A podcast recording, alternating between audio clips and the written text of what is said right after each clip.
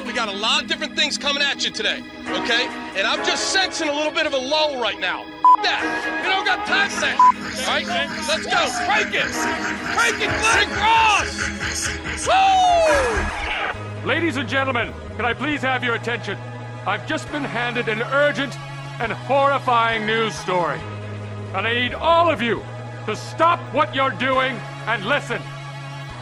You're listening to Rock Chalk Sports Talk with Derek Johnson and Nick Springer on FM 1017 and 1320 KLWN. Depend on it.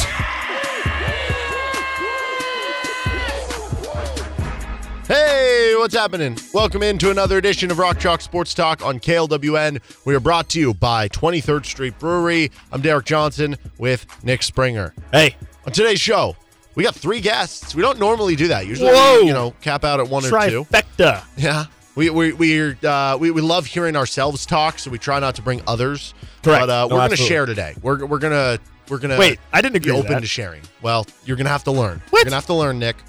That's brutal. uh, Brian Hanni, voice of the Jayhawks, will join us at 3:40. Greg Ostertag is set to join us at 4:30 here to talk about the National Kidney Foundation and some of his past KU basketball stories, and uh, maybe some stuff on his NBA career too.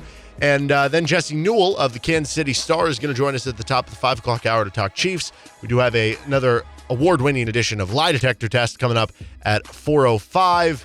Hang on. and uh, we have some player audio. How can a segment be award winning if we haven't done it yet? We've done lie detector tests before. But not you just said award winning version. Yeah, I, I it's, Okay. it wins my award for greatest lie detector test segment. But we haven't done it yet. The segment itself would be it's like a TV show can be award winning just because the next episode hasn't come out. Okay, fine. All right, uh, we're going to start things off a little KU football talk. This is what we do on Thursdays. We have fun with numbers, which for Nick can be a bit of a problem because he doesn't always have fun with numbers. Um, first up, No, I always have fun with numbers. You do? Okay. They don't always have fun with you, though. Okay. Uh, uh, yeah, that's a good way to put it. Yeah. First up, Kansas is converting 60.5% of their third downs. That leads the FBS this season. So they are what? They're 26 for 43. It's pretty crazy. I mean, 40 they ended up 26, leading the Big 12. Is it 42 or 43? 26. I don't 40 know. Oh, okay. Yeah. I figured you had the number. I did not. I just had the the percentage. called Fun with Numbers. Well, I just have the percentage. There was the Okay, number. well, I'm pretty sure it's 26 43. Well, anyway, they, they were number one in the Big 12 a season ago in third down conversion rate. They're number one this year. And I think that just goes along with having a good offense, having a good quarterback, which you have both of those things. Yep. Um, but that, I mean, typically, if you look at the end of the season, the best offenses, the best teams are going to convert the most third downs. It, it is pivotal to keeping drives alive and winning those sorts of games. It, it's not like a, I don't know. It's it's almost like an obvious stat. It's just like turnovers. It's Yeah. like if Like, you win the turnover you're battle, you're going to do well. Of course, Yes, if right? you're good at this, then you will be good. Yeah, but it still is telling to some Yeah. degree. It's most indicative to me of just what it says is your offense is winning on early downs, Mm-hmm. right?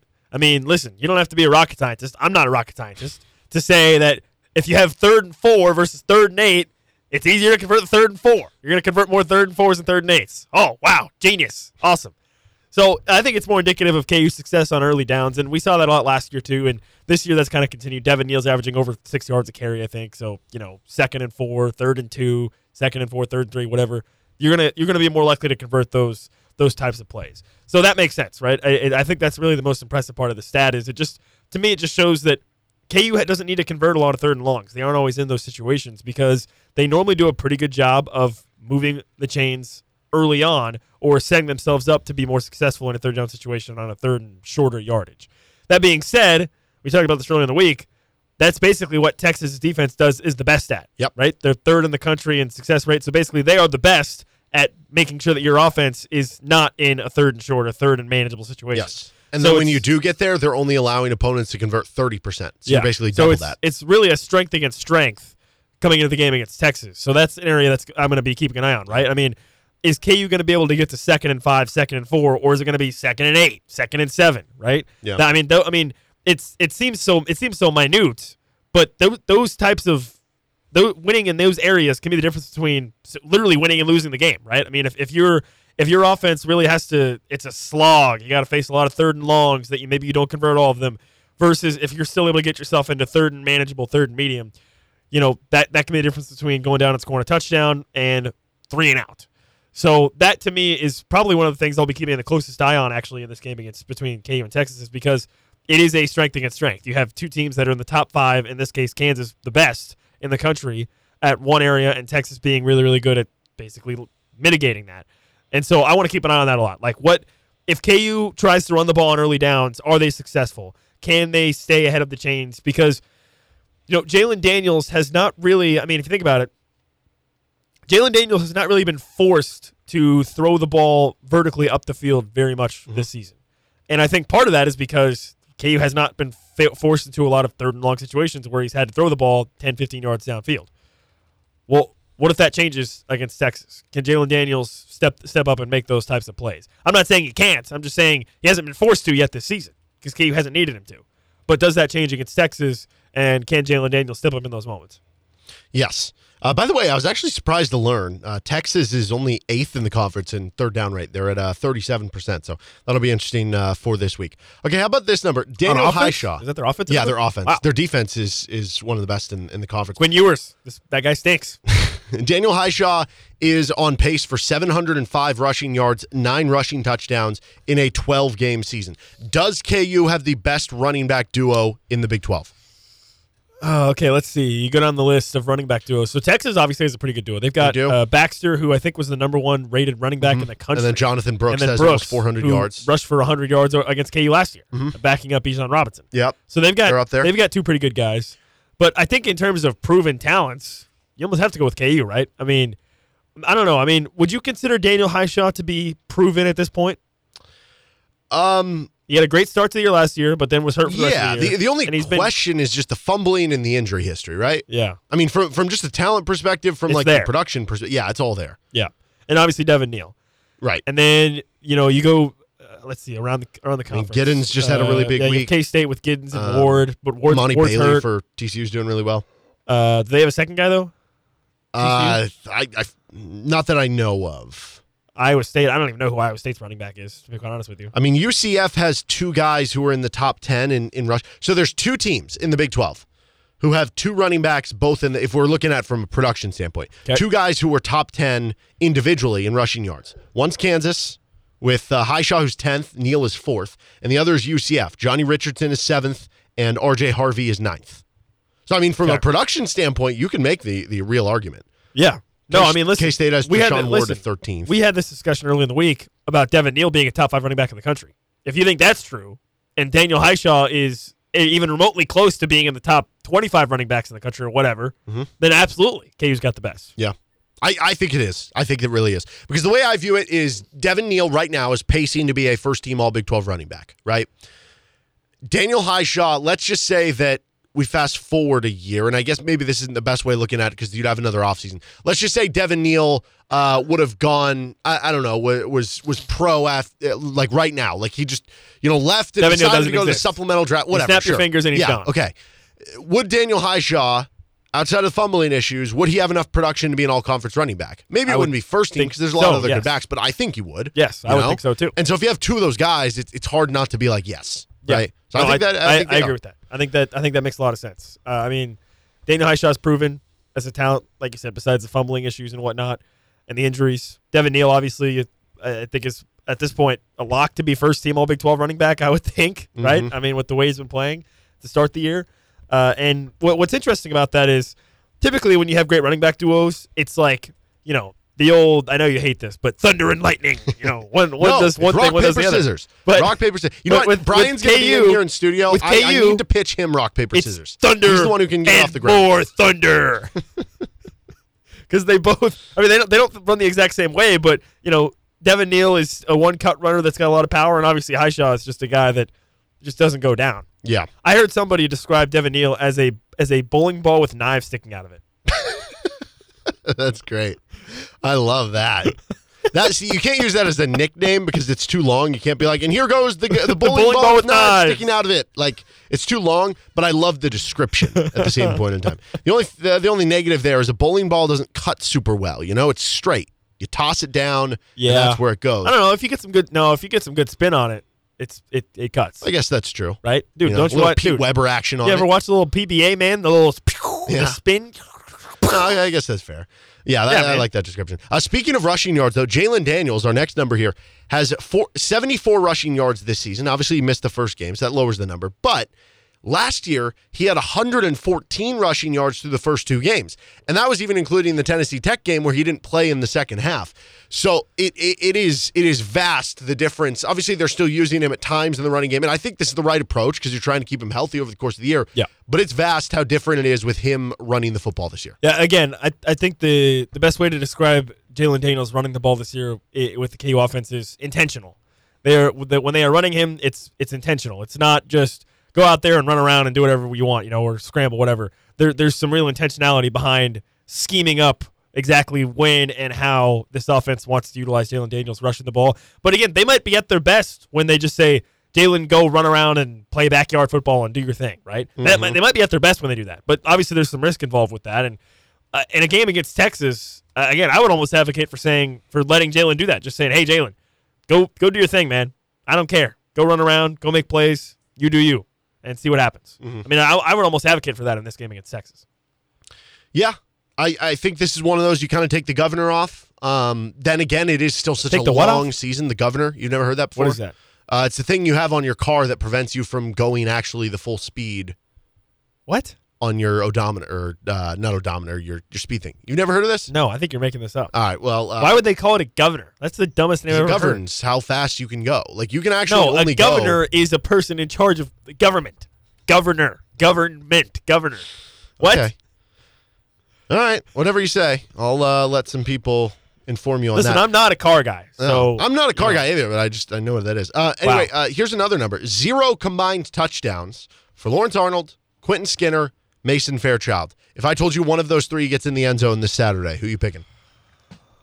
Uh, I think if KU maybe wants to win, the answer might have to be Skinner because that would indicate that maybe you get a deep ball touchdown, or Mason Fairchild. Those are the two options I would go with. I actually I'm going to go Arnold here. He's from Okay. Texas. Ah. Show out game for him. Probably means a little like when you make it out of the state Isn't of Quentin Texas. Skinner from Texas too? I thought he was from Oklahoma. Oh, okay. When, when you make it out of the state of Texas, sometimes you do play with that chip. It, it's the same thing like, you know, if, if you get under recruited by your own state. Oh, yeah. And obviously this is different because Texas is on, you know, it's it's not just, oh, it happens to be a school in my state. It's like, well, this is one of the, I don't know, more notable college football programs in the country. Um, but yeah, man, I, I could see Arnold having it. Who, by the way, Arnold is having the sneakiest like good season to me. He has, he's on pace for 738 yards, which is That's pretty actually more than he had last year, and that's through 12 games. Wouldn't even Yeah. count the bowl game. That is good. But also, I think it's funny because we talked a lot in the offseason, like, would somebody assert themselves to being an, an 900,000 yard receiver? And it's like, no, no, it's too balanced. They're all just gonna Everybody's get like just 600 cannibalize each yards five Yeah. touchdowns each, except for Luke Grimm, uh, who's probably gonna get a bunch of touchdowns. He'll have 12 touchdowns on 30 catches. Well, see, this thing you you would figure Yeah. Mason Fairchild would be more of a red zone target for this KU offense, and it just hasn't Maybe really. that's what the defenses are thinking. And hasn't then come it's leaving other people wide I, open. I don't, I don't know. Maybe, maybe, Yeah. maybe. You know, I don't know.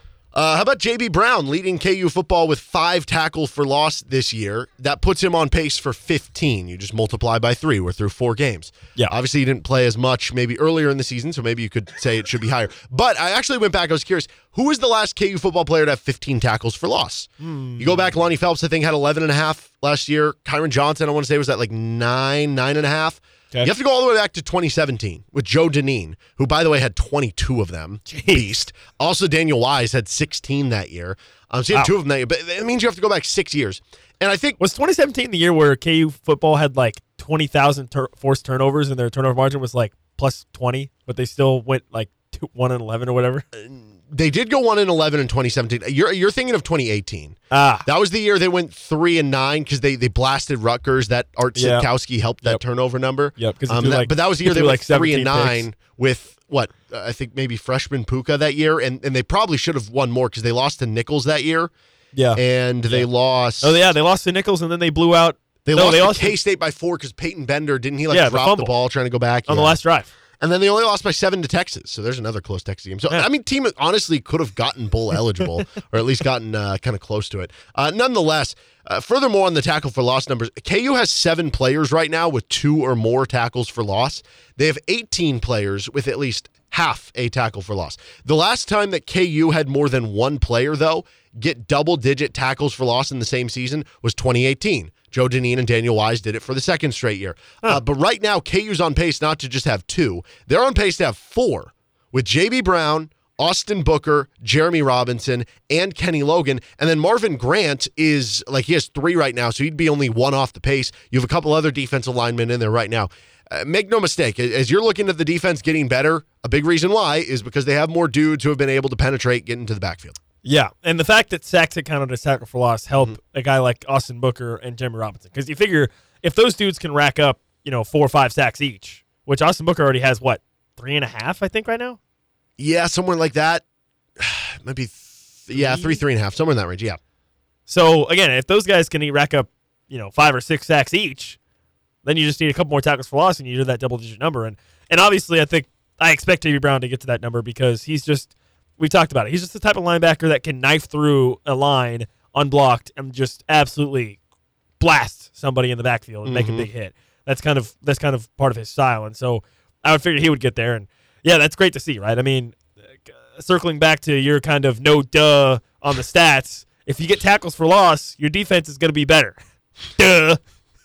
That's just how it goes. Yeah. So if if KU's able to keep doing that, that's fantastic, and it's really exciting. I mean, JB Brown has been probably everything we could have asked for, and maybe even and then some. I mean, I don't know what your expectations for him. Obviously, I think as the offseason and fall camp continued to progress, and there was more and more talk about JB Brown, our expectations maybe went higher and higher. But he's definitely exceeded that. I think still at this point, right? Oh, for sure. Yeah, because I, I was very high on JB Brown. I've been the champion of the JB Brown fan club, Yep. but uh, this has even exceeded those expectations, especially this early on. Um, the last number that I have here goes back to the tackles for loss. KU has 35 total as a team. If you compare that to the first four games last year, they had 22 in the first four games. So on its own, that's 13 more over the first four games. That's three more per game. That is a Yeah. sizable difference. But then it becomes even more sizable when you take into account last year that 12 of them came in the Tennessee Tech game of their first four. So they're they're three So over FBS half. games. Yeah, the three Yeah. Games they had ten. 10, right? So that's that's basically 3 per game. Um, this year KU with the 35, that puts them on an average of basically right under 9 per game. Um, so you're talking about a plus 6 per game difference and I mean that is just such a gigantic number. Now, Yeah. if we want to do the same as we did for 2022 and say, well, take out the FB, FCS game and only count the uh, FBS game, in uh, KU's win over Missouri State, they had nine tackles for loss. So if you take that out, in KU's three FBS games this year, 26. 26. That's still in KU's first three last year, 10. So Yeah. again, that but it's almost nine. You'd be one way from nine. Yes. So basically nine to three. You're tripling up the numbers there. It, it's a gargantuan difference, which is crazy when you look back and how worried we are about, or, or we were, I'm sorry, about losing Lonnie Phelps. Yeah, and listen, and if if, if an opposing offense runs sixty plays per game, and you're getting nine, ten tackles per loss for loss mm-hmm. in, of those sixty plays, that's a sizable chunk. That is definitely going to impact the opposing offense mm-hmm. if you can if you can stay on the pace for that. So that's definitely not insignificant, and obviously, you know, a three times jump is certainly something to to keep an eye on and keep note of. Yes.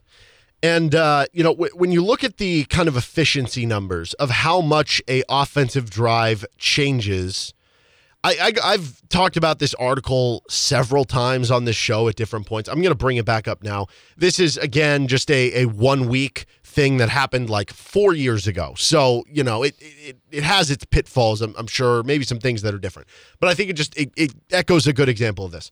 And this was uh, in Stadium again back on September 12th of 2019, and they did a study where they analyzed every drive from every game involving a top 25 team in one week. This was in week two of that 2019 season, which gave them a sample size of more than 500 drives. So it's still a small sample when you compare it to the overhaul of a full season or, Sure. you know, all, all this stuff. But again, it, it gives you, you know, some, some sort of stuff. And here's what happened when when offenses had drives where they had no sacks, penalties, tackles for loss, fumbles, interceptions, um, they were able to score 4.6 points per drive. So on average, they were getting between a field goal and a touchdown, right? Yeah. Um, when there was one penalty committed by the offense, that number drops to 1.8 points per drive. So just one penalty, right? That can, that completely do you in. When there's one tackle for loss on the drive, 1.5 points per game. So all of a sudden, you're talking. If you're getting a tackle for loss on five drives, that means over those five drives, you're probably only giving up on average a touchdown.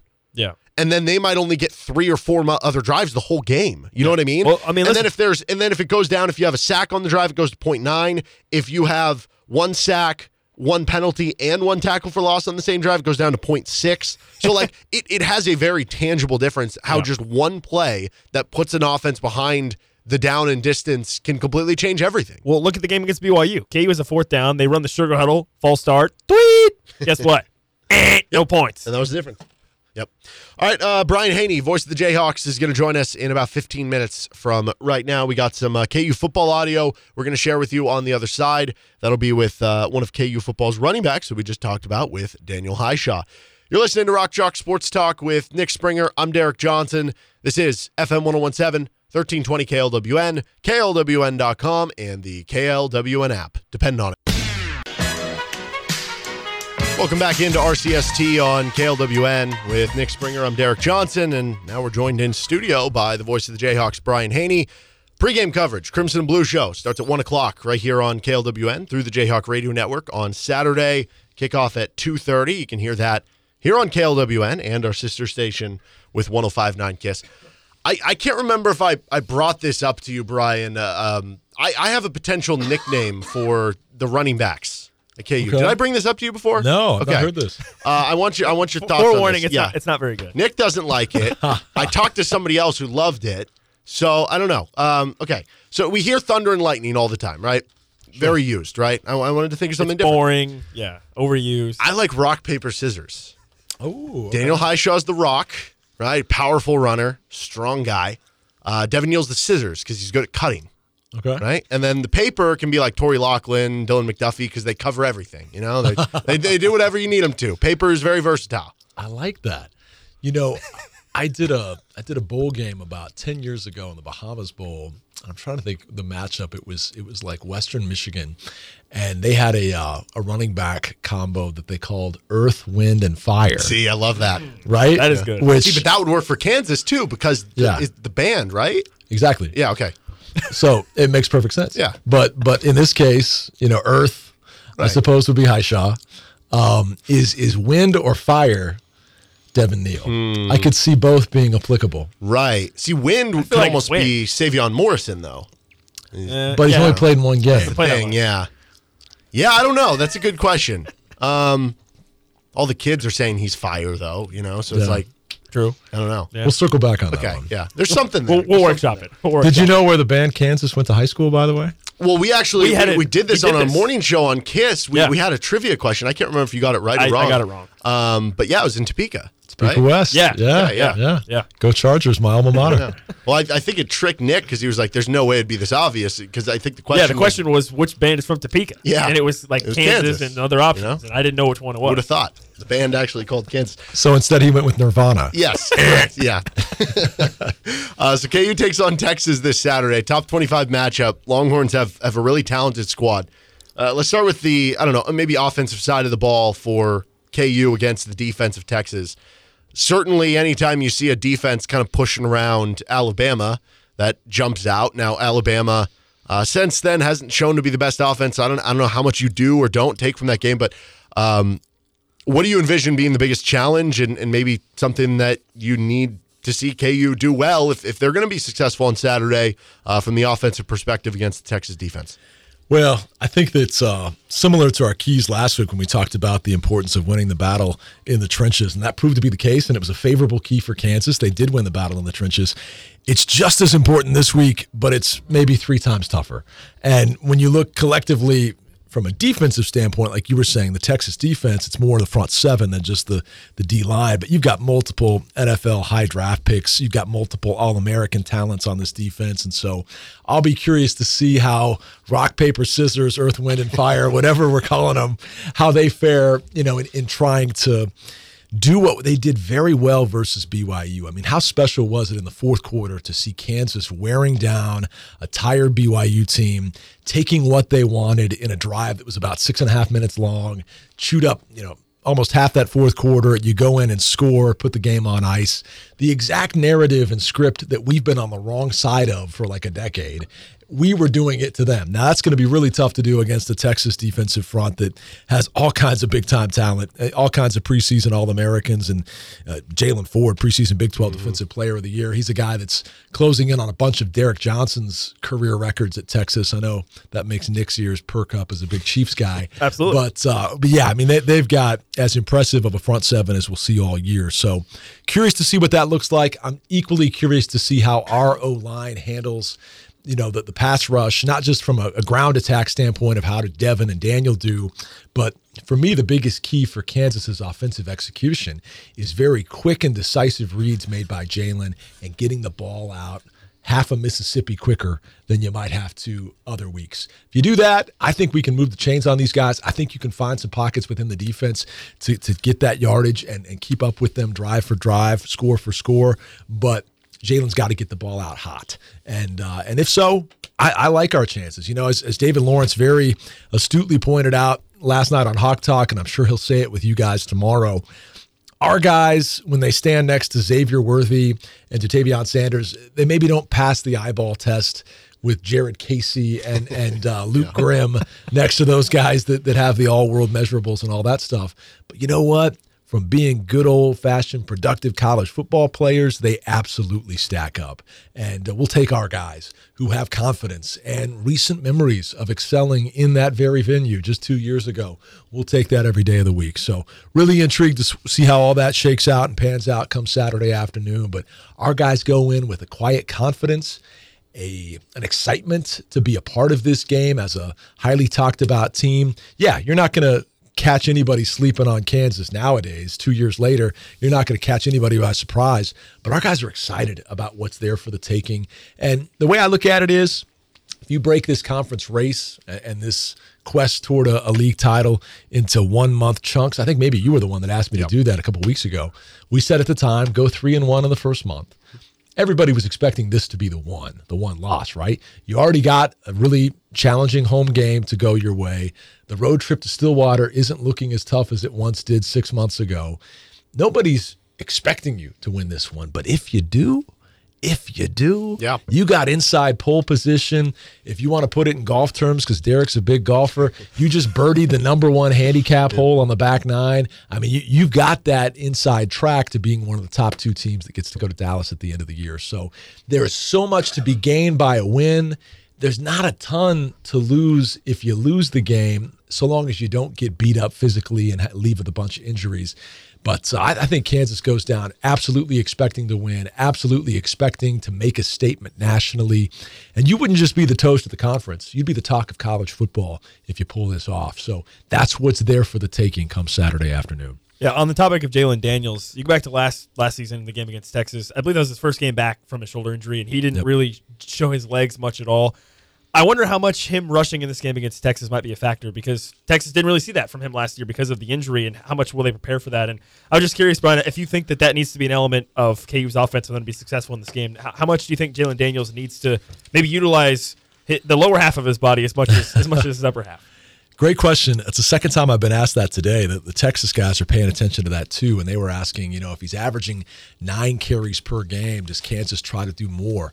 I don't know. I think it depends. They take what the defense gives them, and we'll see what the matchup, uh, you know, yields for Jalen Daniels in this case. I'm not sure they set out to run any more than they already have, but it's an extra element that uh, certainly is can be a huge difference maker for Kansas. And there's no doubt this will be the best quarterback they will have faced with some of the Alabama mm-hmm. QB carousel stuff that's been going on with the Crimson Tide. So I think it's an important facet. I don't know that it's emphasized any more than it has been in a previous week, but I think the big thing that is emphasized is whatever he's doing, whether it's option pitch, whether it's three step drop and throw, get it out quickly, uh, get the ball on time, and, and let's see if they can carve them up in smaller chunks because I don't know that there's time for a whole lot of five step drop backs and chuck it 40 yards downfield with what I anticipate being a really stout Texas pass rush. But we'll see. Uh, but you're right, and that's that's a great observation because they certainly uh, scale back a bit in that first game back versus Texas a year yeah. ago. And as Lance recalls, you know, it was over by halftime, and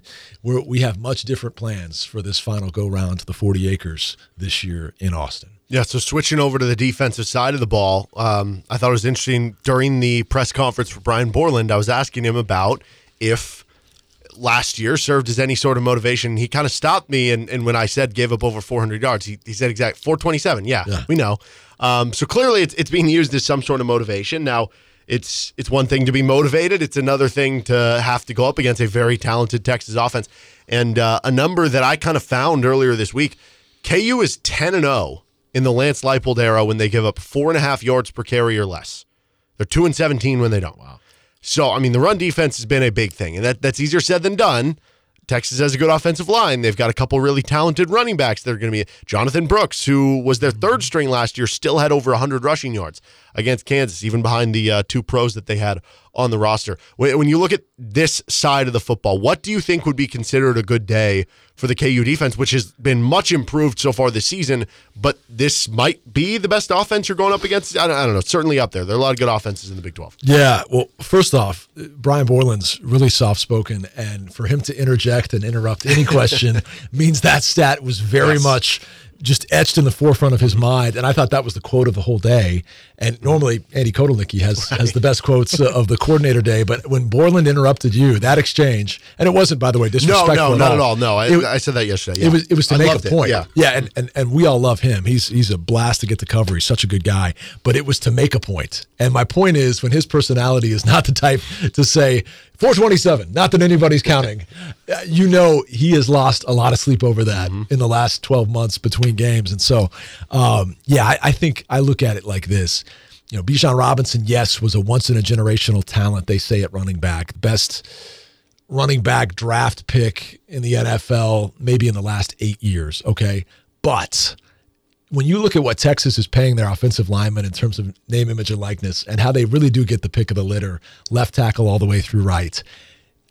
I'm not saying you could put anybody back there and have a successful running game, but like this is one system facet of Texas, the ground attack, where pick your four star back back there, and, he, and he's going to be able to produce. And and so it's no surprise that Jonathan Brooks has taken that baton and run with it and has had a really success, successful start to the year.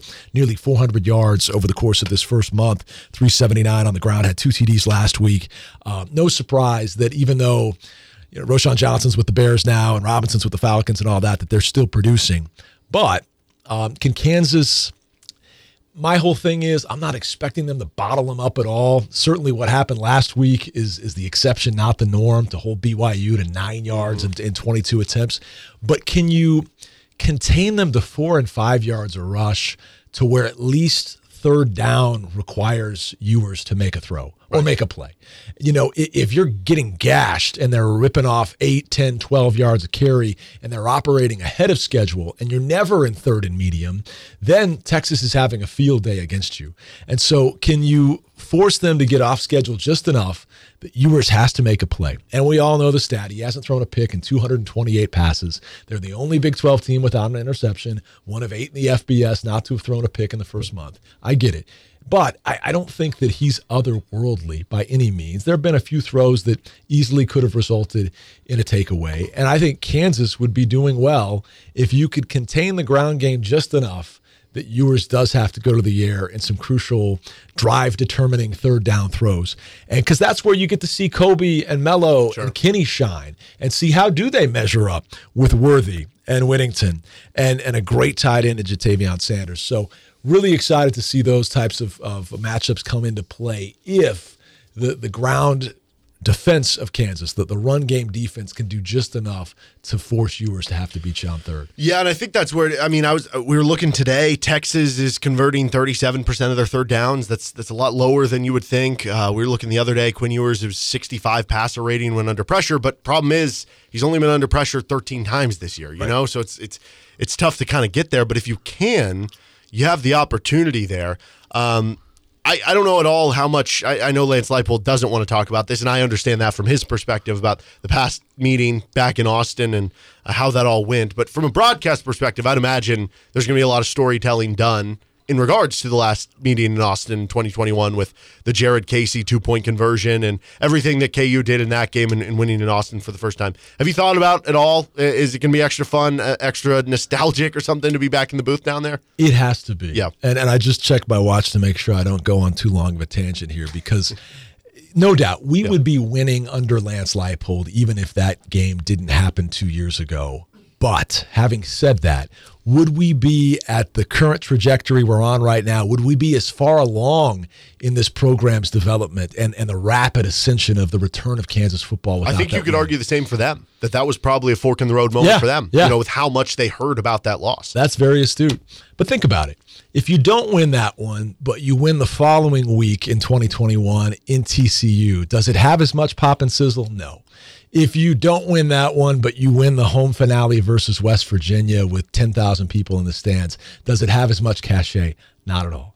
But you beat Texas in Austin for the first time ever in really exciting, out of nowhere fashion. And suddenly, not just in recruiting, not just in the donor base, but especially between the ears of the players in that locker room, you instilled belief that, hey, the Jayhawks aren't just coming, they're about to arrive. And that momentum spilled over into a fabulous offseason in strength and conditioning with Matt Gildersleeve, a tremendous level of belief. And, you know, we say it all the time, and it's super cliche, but you got to believe it to achieve it. Belief was instilled that night that we can win in this league, regardless of opponent, regardless of venue. And look at how that spilled over into the spring, the summer, and then how did last season start? 5 and 0 with road wins in Morgantown and in Houston for a program that not too long before that hadn't won on the road anywhere in a decade. Okay, so to me, without talking about it too much because I know coach doesn't want us to, we would still be winning and we'd still probably have a stadium on the way and all that stuff even without that win. But there is no doubt in my mind that if KU truly did operate a year ahead of schedule last year, making it to a bowl in year two and winning six games and all that, one of the biggest reasons why, if not numero uno, was because they won in Austin and the ripple effect that that had in charting a course much higher, much faster than we would have been otherwise without it. Yes. And so, so to me, you can't undersell the significance of that game and the storyline of the Lance Leipold era. And I get it; he doesn't want to put too much focus on that because, to quote him from earlier today in his office when we taped pregame, he said the big reason why I said that was they kind of boat raced us last year at home, and I don't want to make too much of a game that's two years old when the more recent head-to-head was them getting the best of us. So that that had as much to do with his comments Monday as anything.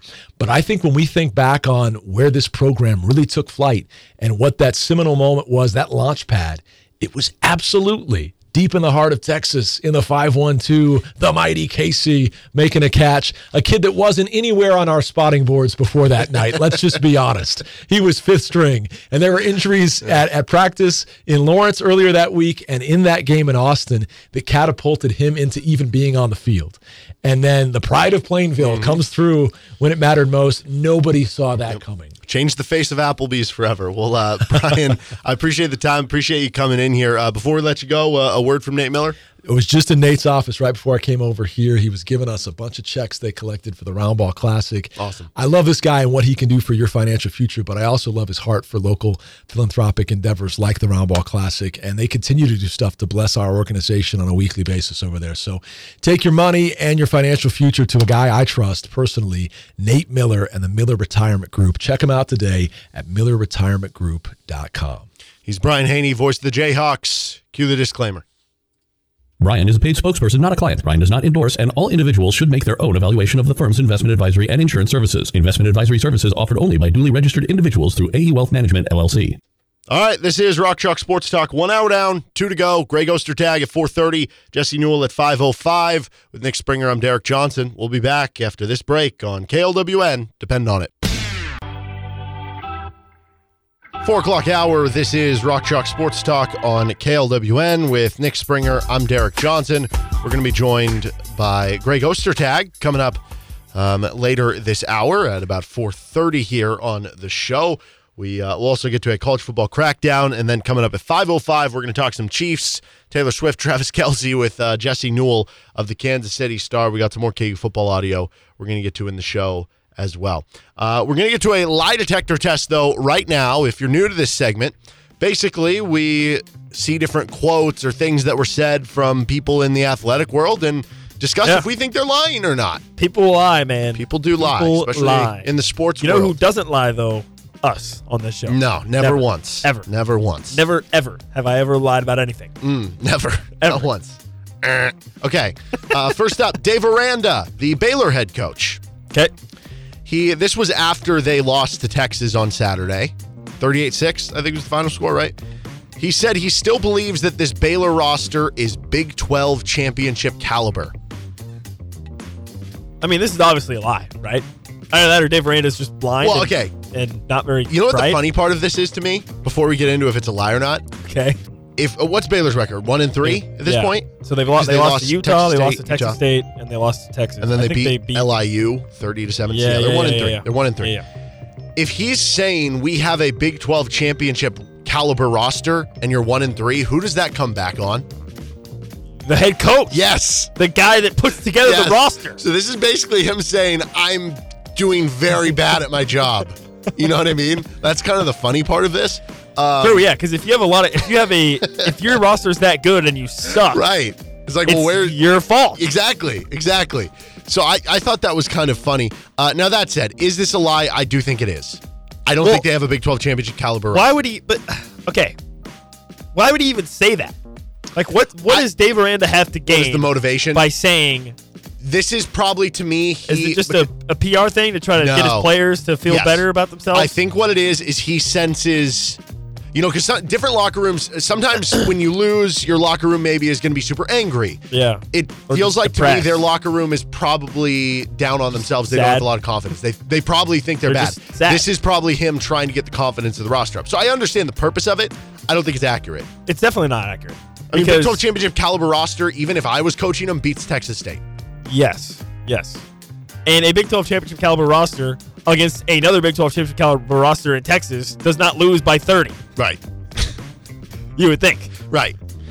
Um, now, and, and it's just like when you look across, across the board, you- you're kind of come up with, well, wait, what players on Baylor? Because when I think of Big 12 championship caliber roster, you have to have some dudes, right? You have Yeah. to have some guys you're like, oh, he's an all Big 12 player. Yeah. Baylor's got a good running back. Uh, they actually have two good running backs, so I will give them that. Okay. But outside of that, like, I'm tr- I'm struggling to think. Like last year, you had Siaki Ika. He's off to the NFL. That was a dude. He's no longer there. Terrell Bernard was a stud linebacker for them for like three years. He's no longer there. That was a dude. Now, I don't know how fair, many dudes they have. to be fair to Baylor, they did play Utah close, but they played Utah close when Utah had a pig farmer at quarterback. Literally a guy that farmed pigs. yeah, that was not Pig a uh, that was not a derogatory statement by Nick. That no, was it like was a fact. literally Yes. a guy that used to be a pig farmer. Yes. Uh, so no, it's not a Big 12 championship caliber roster. Nobody come after In me fact- and say, "Oh, that's not very nice." You know, respect the dude. Nobody respects pig farmers more than I do. Well, okay? again, like- I love bacon, and I need my bacon. Okay, how do you get bacon? Pig farmers. That's right. Respect those guys. No, I mean, we see all the time teams that are very talented but are poorly coached. But guess what those teams do? They end up finishing like around 500. Because it's like, oh, they have so much talent, but the, they're still able to do something. The fact that they're one and three, that this might be one of the two or three worst teams in the Big 12. Yeah, I mean, is Baylor a 500 team? I don't think so. I mean, Probably three, four wins maybe. I don't know. They would if they played Kansas, that would definitely be a loss for Kansas or for Baylor. for Baylor. well, I definitely think Kansas is a lot better than Baylor. If Baylor has just owned the series, No, that I know. makes me think like no, I know. something. I'm, I'm really happy that they don't play Baylor. Actually. Yeah. Although most of those have been like blowout losses, and it's pretty clear it'd be hard for Baylor to blow out Kansas this time. So You would. Yeah, think, actually, this would be one don't of the years where you'd be like, "Dang, I, I don't know, man. Baylor. They might still find a way. Yeah, that's true. Uh, Jimmy Butler and Tyler Herro yesterday, after Damian Lillard um, was traded to the Milwaukee Bucks, both said that the Bucks should be investigated for tampering. Okay, here's the deal. This is this is probably the truth. But in the NBA, have we not learned that literally everyone tampers? It's open season. You can tamper to your Weren't heart's the- content. weren't the Heat to basically tampering, too, Yes, to get exactly. him? Exactly. So my point is, number one, tamper better. Like, tamper better. okay, literally liter- just be better at tampering. So Jimmy Butler. Okay, so I mean, basically what happened? Basically what happened? Uh, Jimmy Butler took to his, I believe, Instagram story and said, "Yo NBA, y'all need to look in the box for tampering. I'm just gonna put that out there. Y'all didn't hear it from me, which that's a lie. You did. We did. Obviously, hear it they from did you. hear it from him, Yes. yes. Uh, there's literally a video of it. So Tyler Herro quote tweeted that somebody screen grabbed the video from Instagram, put it on Twitter. Yep. Uh, Tyler Herro quote tweeted that. Thank God they did that for you. I know, right? You wouldn't see it otherwise. Um, and he said what he said. So, okay, so he's following him. But then one tweet later for Tyler Herro, there's a tweet from NBA on ESPN. Tyler Herro remains with the Heat after having his name linked to trade reports surrounding Damian Lillard. And he quote tweeted and said, until next summer. What does that even mean? Is he basically saying that Damian Lillard will be on us next summer? Wouldn't that then be tampering? I don't know. Well, remember, Or is he just- saying he's gonna get- I don't just know. to fill in the blanks on this whole situation. When Damian Lillard originally wanted a trade, it was Mm-hmm. reported numerously that he only wanted to go to the Miami Heat, and that the Miami Heat wanted Damian Lillard to go to Port, wanted him to come to Mi- to Miami. Yes. So there, there's, it seemed that it was obvious. Okay, well, you know, let's let's have some discussions here and make it happen. Everybody wins. And then Portland was like, nah. and then that inspired, and then that spawned this whole situation where he ends up going to the Bucks, and now Miami's like, well, tampering, tampering. Again, my response: tamper harder, tamper better. Jimmy Butler, what are you doing? Everybody tampers in the NBA. That's like that's what's like the NBA, the National Tampering League. okay, that's what they do. So just be better. Next up is Brooks Koepka, who says that uh, the live golf golfers who missed out on a spot on the U.S. Ryder Cup team should have just played better to force their way into the mix.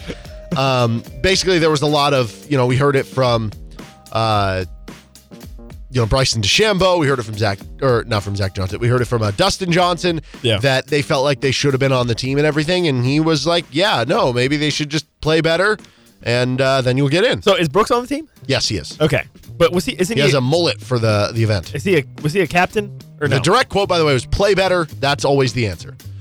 Um, Was is he he a a captain? captain? No, he was not. Okay, uh, that- Zach 'cause- Johnson was because the captain's pick, yes, right? So if if this would have been hilarious if Brooks Koepka was a captain, so thereby he was already on the team. But since he's not, that makes sense. But anyways, uh, I feel like this is the truth. Be better, get good, right? Yeah, he said, "I don't make the decisions. It doesn't. Everybody had an opportunity to get there. I mean, I had the same opportunity as every other live player, and I'm here. It's fact, Fair. right? Yeah, I think this is a pretty factual statement. Yes. And, I- and I can understand it. Like, yeah, of course, there's good golfers that get left home, but guess what? This is picking like the best golfers who had the most points. There's a point system for it, and and that's basically their argument that we weren't getting points as playing on the LIV Tour as we would have gotten the PGA. Well, that's part of the decision you made to go to the Live. You had to So- understand your your circumstances. Well, I don't it's, It's understand. the, it's the guy in the hot dog suit. We're all trying to figure out who did this. You did this. This was part of your decision. Well, you I had don't, to I know don't that. understand. They merged, so what does it matter now? Technically, the merge starts this season. It didn't start last season. See, that just that's dumb. Well, you know what's really dumb? I've, I've been on this for years. The seasons actually, like, obviously in the MLB, we have an off season between November through March. In Yes. the NFL, we have an off season from, you know, the end of February Super Bowl in February to, till whatever, You know, August, Or, or something, right? Yeah, July. Golf goes from like s- basically end of August, September until the following like September. And then one week later, they start the new season. so that there's never a sucks. break in between. Now, some That's of the terrible. golfers take a break, but it just starts a new season the next week. There's no Dumb. off season. That is- know, that is really dumb. Yeah. There needs to be more of a dude. How have the golf? How is how have golf players not unionized and demanded some kind of? A lot of them just skip the first few tournaments. They just like take a month off, you know. Um, and then they'll, they'll miss tournaments throughout the year, so it works out. But anyway, okay. Uh, okay. Mike McDaniel says in regards to the Bills game, if you need to be motivated for a game like this, check your pulse, or maybe consider a career adjustment. He said, "I think it's a very, very difficult challenge that I think our players are pumped up for because you sign up to play the best, and I think the Bills fit that." He adds that um, getting revenge is not on the Dolphins' mind. So the Bills, what did they beat the Dolphins twice last year? Twice, yes. The Okay. the game that was actually no, I think the Dolphins won the game in Miami.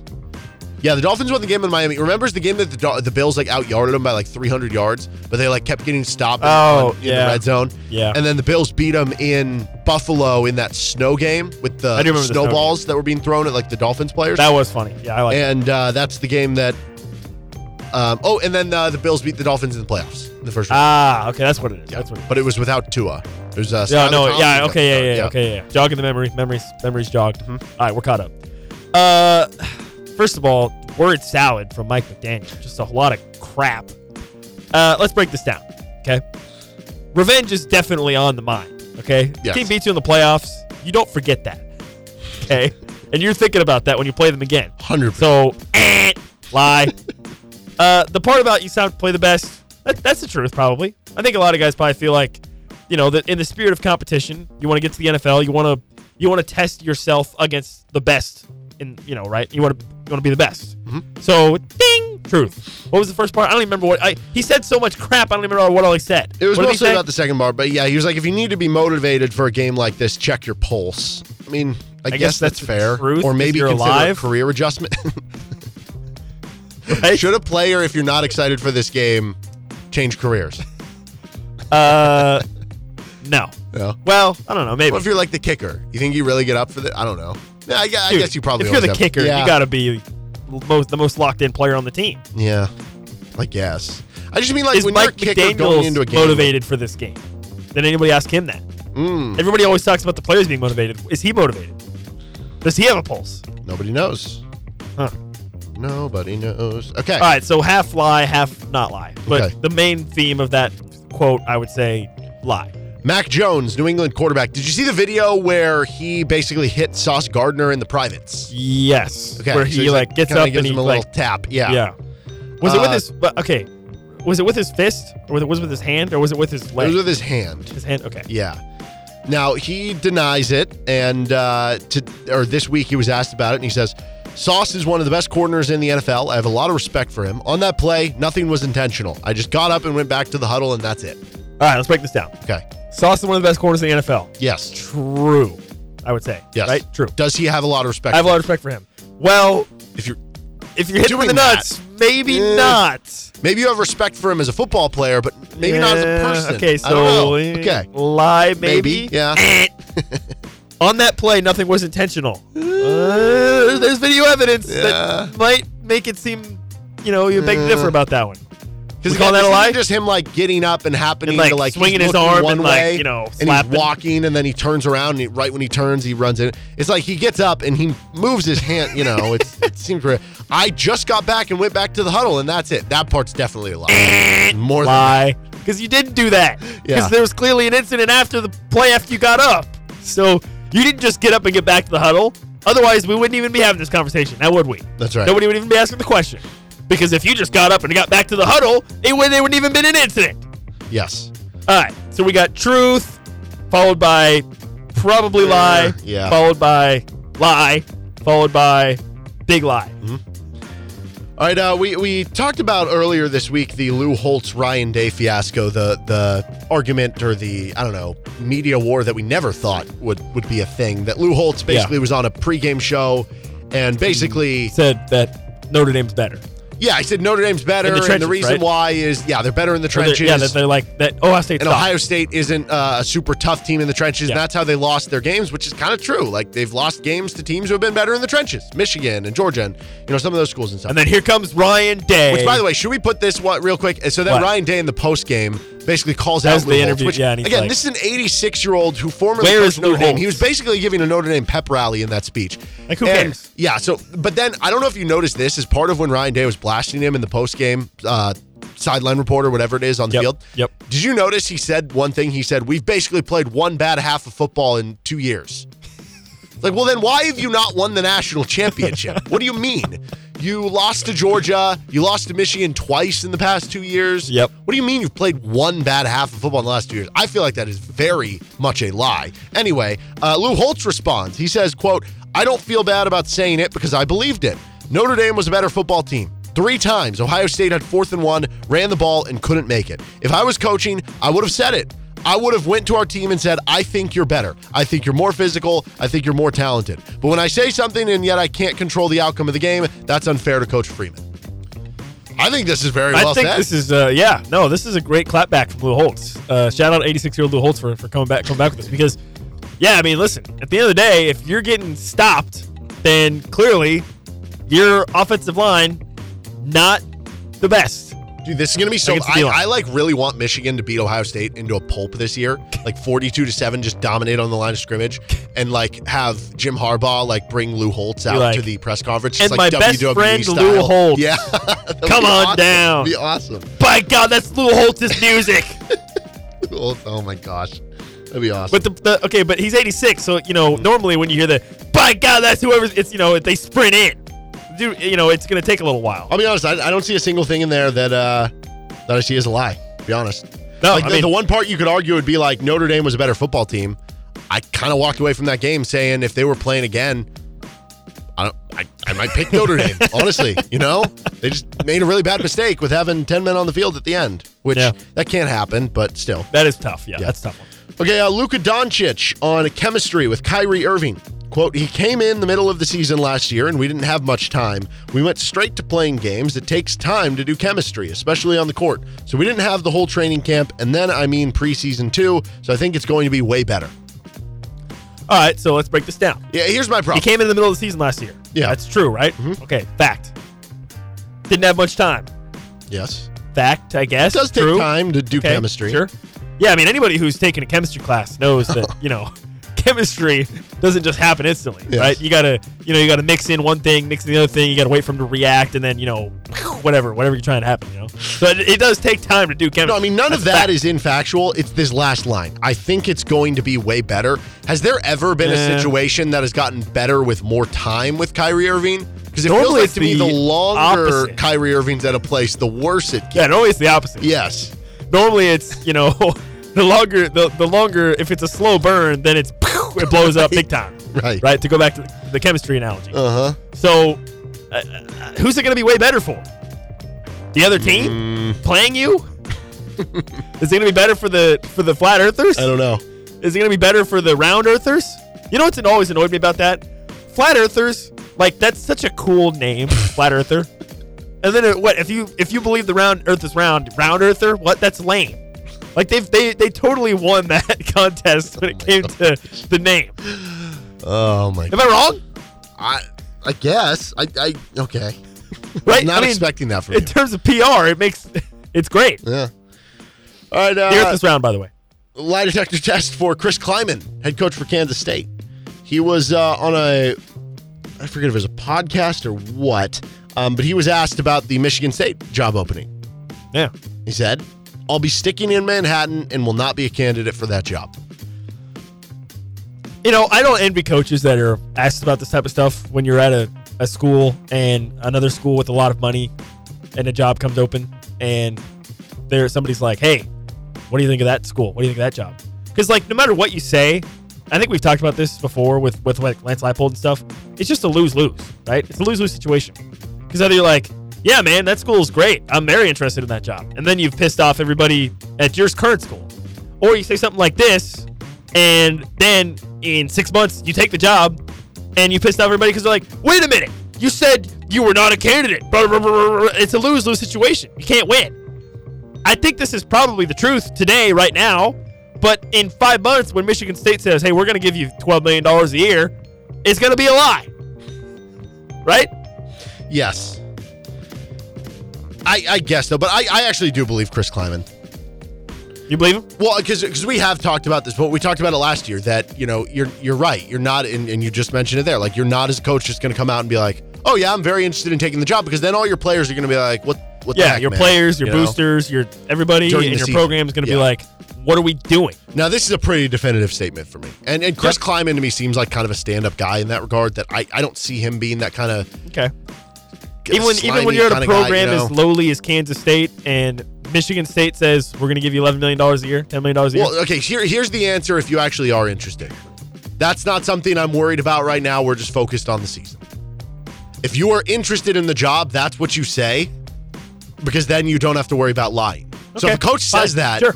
that's probably not a good sign for you. But that kind of gets them around the question without having to be like, "Yeah, I'm taking the job," or be like, "I'm not taking the job," to where Yeah. it looks like you lied when you when you do eventually take the job. Uh, I will say though, one less possible good candidate for the Michigan State job, if that is true, and that's a little more scary because maybe that could lead to more arrows to Lance Leipold. I don't know. We'll see. We'll see when we get there. Pause. Okay, Justin Jefferson is on um, lie detector Are you gonna, so are you going to read this direct quote? No, I, I don't think that would be a good idea. He posted on his Instagram Wait, wait, wait, story. wait, wait. Actually, I, I got you covered. Ready? Okay, one second. So this is Instagram story, and uh, I don't know if he's since deleted this. I feel like probably only a matter of time if it's not already deleted right now. Here's what he said. It was just a black screen with text. Our defense sucks. okay? Our defense blank sucks. Thank you. Uh, is he lying?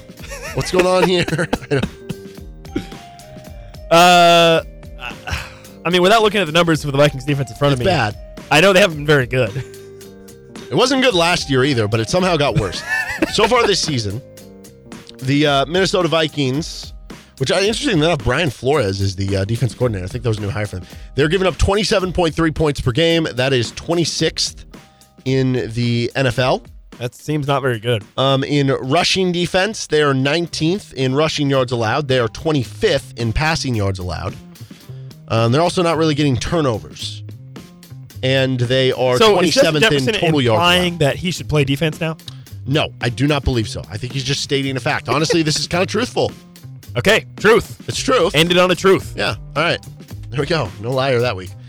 All right. Uh, we're going to take time out. Greg Ostertag, National Kidney Foundation, going to join us on the other side. You're listening to Rock Chalk Sports Talk. This is KLWN. Depend on it. Welcome back in to Rock Chalk Sports Talk on KLWN, half past the hour. And with Nick Springer, I'm Derek Johnson, joined now by Greg Ostertag of the National Kidney Foundation, helping support the foundation. And uh, before we get into some KU basketball talk and, and some of your career and, and everything you did in basketball, uh, the National Kidney Foundation is hosting a Kansas City Kidney Walk on October 8th with activities starting at 9 a.m. And uh, in case some of the listeners didn't know, Greg actually donated his kidney to his sister Amy. So, uh, Greg, I want to kind of start right there. What What is this event? What does this organization mean to you? Well, uh, just uh, basically what you said. You know, uh, my sister was diagnosed with diabetes at a very young age, four or five years old. Uh, carried it throughout her life. She passed away four years ago. Uh, but uh, you know, she called me one day in the middle of my career, uh, like I think mid-season, and uh, said, you know, her kiddies were starting to go on her. Would I give her one? I was like, yeah, sure, let's do it tomorrow. So, uh, of course, we had to wait till the end of the season, but uh, that's why it's, it's important to me. You know, it's it's it's it's for a good cause. It helps out. Uh, you know, the National Kidney Foundation with being able to get people uh, who are on the list to uh, get kidney transplant, help them along, help them further along, and be able to get these. I think I can't remember the numbers. There's over a thousand people, I believe, just in the Missouri area, if I, if I remember correctly, the Kansas City, Missouri area, that are on the list for a kidney, and that's a lot of people. And you know, uh, I would encourage people, please come out to this. Please donate if you can hear my voice. Uh, and it just it, you don't have to donate a lot. Just a couple dollars will be will go a long way.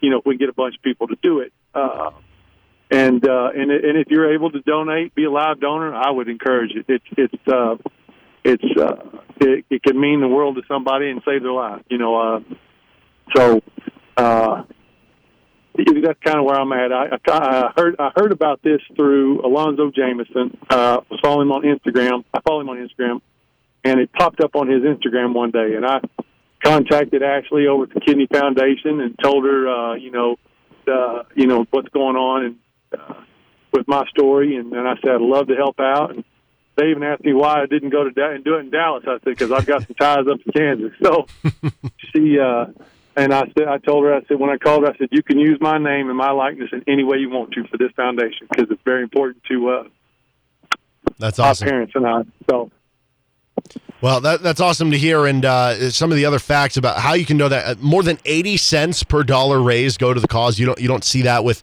some organizations, and, and that's unbelievable number there. Uh, you can support the cause by registering online at kidneywalk.org slash Kansas City if you want to go.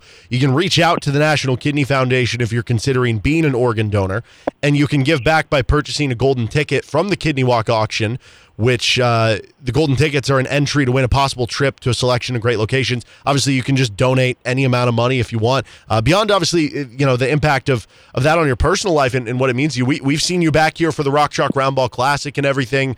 Um, what is it about uh, Kansas? Because coming back here, I guess in the area with Kansas City, uh, what is it about this area? That, that means something to you too, in, in how you want to help this kind of area with some of these causes.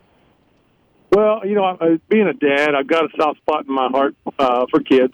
I've got four of my own. Uh, my, my, some of mine are older. I've got a 30 year old and I've got a 10 year old. So, so, uh, but uh, you know, I've, I've always had a soft spot in my heart for kids. And then when it comes to stuff like you know what we do with the Round Ball Classic, we're raising money for those kids. Man, it's it'll tear at your heart to watch those kids come out on the floor, and then you know you're just playing a basketball game, and you're lucky enough to be able to play a basketball game to help these kids out. So, and you know, ever since I've gone to school uh, in Lawrence, that area has always had a place in my heart for for multiple reasons. Uh, you know, obviously the, the the basketball and the and the Jayhawks, and uh, and following that, uh, you know, I'm an avid hunter. Uh, you know, I come up there every year to hunt, and I'm always looking for new ground to hunt. Hint, hint. So, uh, but uh, but in uh, it, it, it's it's one of my favorite places in the world. I've got three places that are dear, near and dear to my heart. It's um, Texas, obviously, where I grew up. Uh, uh, right around the Lawrence area, just because it's just it's know I had some really good memories there. Uh, you know, uh, with uh, playing with Roy and just being a part of that organization and always going to be until the day I die a Jayhawk. And then, uh, in, of course, Salt Lake City, where I spent you know ten of my eleven years. I was just I just came back from there today doing a charity event for the Jazz, and I will always be a a Jazz Hawk Panther. So so. That's great. Uh, well, if, if you want, you can send a donation and maybe put on the notes uh, if you got a good place for, for Greg to go hunting, and maybe that'll get relayed to him in some way. Well, uh, I, I want to go back in, into your Jayhawk career here. Um, one of the games that, that we hear about so often here from some of our, our listeners of their favorite KU basketball games ever, uh, the 1993 Final Four, which was your sophomore season or, the Elite Eight to get to the Final Four, I should say, when you guys beat Indiana, Bob Knight in that Elite Elite Eight game. Uh, what, what was it most you remember from from that game? Man, I, you know that was a long time ago. Uh, I just remember it was a big game. Uh, uh, I remember uh, there's a there's a picture of me jumping straight up in the air. I was on the bench at the time, and I remember Darrin Hancock. Uh, I believe that's who it was, going baseline and dunking him, just a monster dunk. I think that's who it was uh, on the on the baseline. And the one thing I do remember about the most was Lesley Visser was still doing uh, basketball then, and I was so excited. She interviewed me after the game, and I leaned over and gave her a kiss on the cheek. so, uh, but it was just one of those things, you know. As a, as a college basketball player, you go to these these these big name schools, and, and I'm not taking away anything from anybody else, but your goal is to be in the elite in the Final Four every year, and that's that's why you know, Kansas has that reputation, and, and that was our goal, obviously. And we got there, uh, obviously falling short of the eventual national champions. But to go into a game against, you know, Bobby Knight, one of the greatest coaches of all time, a little bit crazy, but one of the greatest coaches of all time, and to be able to beat the, the Indiana Hoosiers right there in St. Louis was just wonderful. I mean, it's just it's it's memories you'll take with you forever, especially being a Jayhawk because you've always got to, regardless if you're playing a team that's a higher rank than you in Indiana, or you or whoever you're playing, you've always got a target on your back because you have that Jayhawk on the front. So. Well, to the notion on, on Bob Knight, was was there ever a moment in the game where you could hear him just like screaming at Will at, at his uh, teammates, and you're like, man, I'm, I'm glad I'm not on the receiving end of that one. Uh, no, I don't. I don't really remember that, but you know, you obviously see the videos of of stuff that he used to do. You know, what he did throwing that chair uh, was it got to be 35 years ago. Mm-hmm. Would have probably got him fired the next day. Now, yeah. Uh, but uh, you know, he's Bobby Knight, and you just you just hear the stories, you see the videos of him chewing guys out, and just know he's an intense coach that wanted to win. Uh, and he, you know, I think he even took that over to uh, Texas Tech when he went over there. So. Do you have a, a, favorite game or memory or dunk or, or, moment, something from your, your KU career? Uh, my prob- uh, my probably my biggest uh, uh, best memory or my favorite one of my favorite games is the day we held uh, Big Country to zero points. Uh, my my my senior game, my last game of my career at KU, my senior year, we held uh, you know uh, Big Country was the first team All American, I believe, at that time, uh, to zero points for the first time in his career. That's uh, fun. Now, at the same time, Randy Rutherford gave us 45, but we still beat him. So uh, that would be one of them. The game I had uh, nine blocks, I think, against Florida was a big one. Uh, obviously, going to the Final Four, playing you know in the in Superdome, and you know, in front of 60 or 65,000, whatever it was, how big that was. Um, is another one. Uh, we beat Indiana on the last second shot by Jacque Vaughn in at home uh, one year. Uh, was a was a fantastic game. I think that was the I believe that was the next year because uh, Jacque was a uh, maybe that was my senior year. Uh, I played two years with Jacque, so it was two years with Jacque. So it was his freshman year, my sophomore year, my junior year. Well, I, I don't know how much you, you watch basketball now, but does it bother you at all that I, I guess the the traditional big man, the traditional center has has almost been phased out to a certain standpoint? drives me crazy. It's hard for me to watch basketball.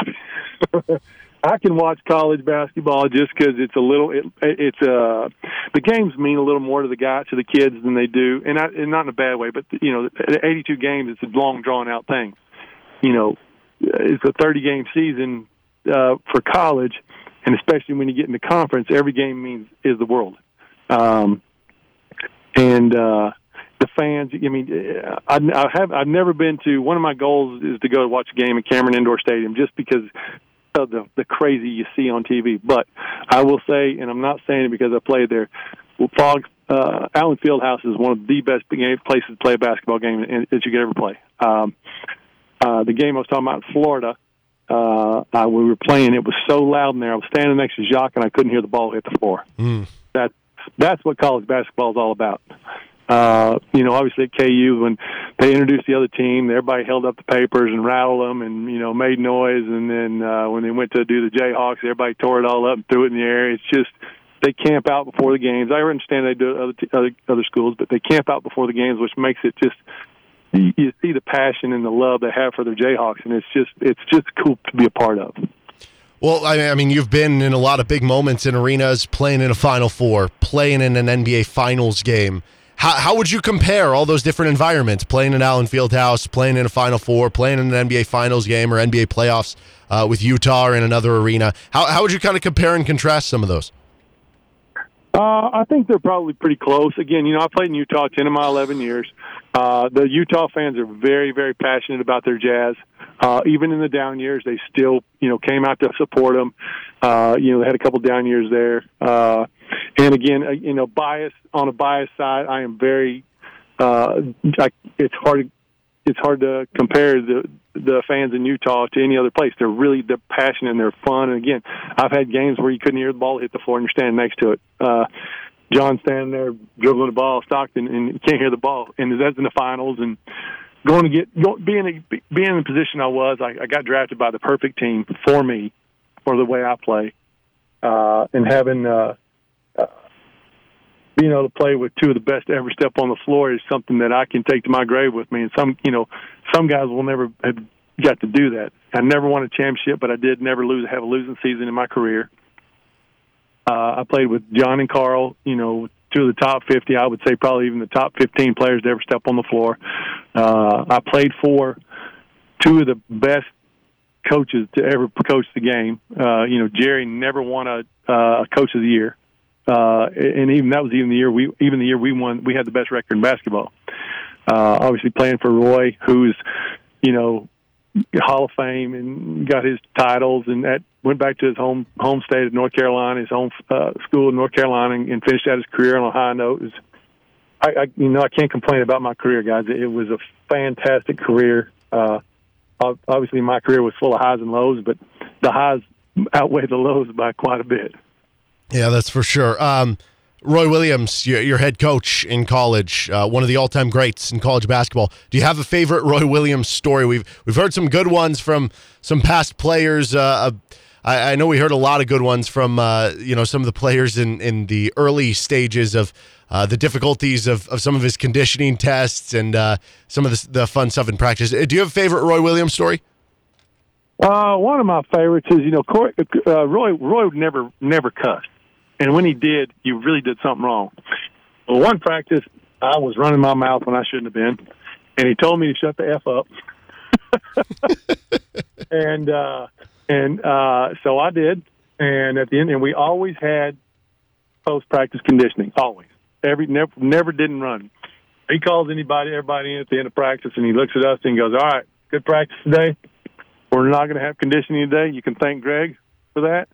Uh, because of what I said. But if it ever happens again, point taken, sir. I got it. That's awesome. Uh, so again, the the National Kidney Foundation. Uh, once again, if, if i- if you can, go out to support the event on October 8th. The kidney walk will be at uh, 9 a.m. is when things kind of open up. The, the walk itself starts at 10 a.m. Plenty of ways you can donate or get involved. Greg, I appreciate the time and uh, sharing some of these stories with us and, and what this foundation and everything means to you. Uh, thank you again and, and have a great rest of your week. And uh, I, I guess see you out there for the people that are going to attend for the Kidney Foundation in a few weeks here.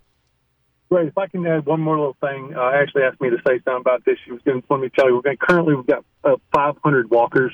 I would like to challenge everybody to get us up to a thousand walkers. I think that'd be fantastic. It's not that big of a it's not that big of a loop. It won't take you long. Come out, support us. Uh, you know, and, uh, and and and and and if you can donate as little as five dollars to the Kidney Foundation, it'll go a long way, and we really appreciate it. So I hope to see you there. If you do see me there, tell me you heard me on the radio. Bring something for me to sign. I'll do it. I'll take a picture. I'll I'll, I'll put my best on my best face on that day. So. uh, so, uh, but come and come and support us. I'd love to see everybody out there, and let's get us up to a thousand walkers. I think it'd be fantastic. There we go. Greg Ostertag, National Kidney Foundation. Thanks again, man. All right, bye. We'll talk to you. Appreciate it. Bye. All right. That is Greg Ostertag. And again, the National Kidney Foundation. Check that out on October 8th. With Nick Springer, I'm Derek Johnson. We're going to take a time out. You're listening to Rock Chalk Sports Talk on KLWN. Depend on it. Welcome back to RCST on KLWN with Nick Springer. I'm Derek Johnson. Jesse Newell of the Kansas City Star, kansascity.com, will uh, hop on with us on the show coming up in uh, about 15 minutes from right now. So, um, Lance Leipold was on, what was it, the Jim Rome podcast? Yeah, Jim Rome. Uh, the podcast or show? I'm not really sure. Uh, was, it just the, was it just the podcast? well, actually, this was on the Austin American Statement Statesman um, on Second Thought podcast. Oh, Um, but yeah, he was on the Jim Rome show too. Anyway, he, he was he was asked about the, you know, just coaching jobs, kind of in general, and obviously, I'm, I'm sure this was brought up specifically as it pertains to the Michigan State job, but you know, it obviously applies to more than just that job because there are going to be constantly jobs that open up in the Big Ten or the middle of the country or just around the country. They're good jobs. Um, and he said that on the podcast that Kelly and him, Kelly, his wife, are happy and don't want to relocate Landon. Landon, the son, who Nick gets to call some of his games for Free State. Been a really good receiver. having a great Firebirds. season. Yeah, Yeah, and he's uh, a junior, correct? uh, yes. So that would mean if they did hypothetically take another job, they'd be relocating him headed into his senior year. I've, I've mentioned this on the show. He said, quote, you can never say never in this game because you never know exactly what happens internally or externally. But it's our expectation that we finish my career at the University of Kansas. You know who did say never? Chris Klieman. That's true. Chris Klieman did say never. never. He said so never. that So is what does that that a differentiator there. Ooh. You can never say never. between the tea leaves. did No. say never. Mm. No, but the, the way I read this, I, I think it's a couple things. One, that kind of goes back in line with what I've been saying about that's really tough to move your kid going into a senior year of high school. I know that's not the be all end all. And like at the end of the day, sometimes you can't perfect timing and you just have to take it and move on with it. And Yeah. you know, if you're the, if you're the son of a head coach of the new football team in, in the city, it's probably going to be a lot easier of a transition for you to a new high school as a senior. Like everybody's going to know who you are. You're, you're going to be big man on campus still, Yeah. right? But but still, it you know that that is tough to do to a kid. And um, Well, and, and you know, it's something I never experienced. I mean, I went to the same school Sure. from Yeah, kindergarten I, I moved a lot. all the way so to I, I've, graduation. I've gone, undergone that. It is tough to move schools Okay. just in general. It's very tough to move when you are, you know, in and I went with the same school. dude. I was with the same kids at five that I was at eighteen. No, I, I I remember succinctly it being it being difficult as a kid. The the hardest one was my last move, moving into eighth grade.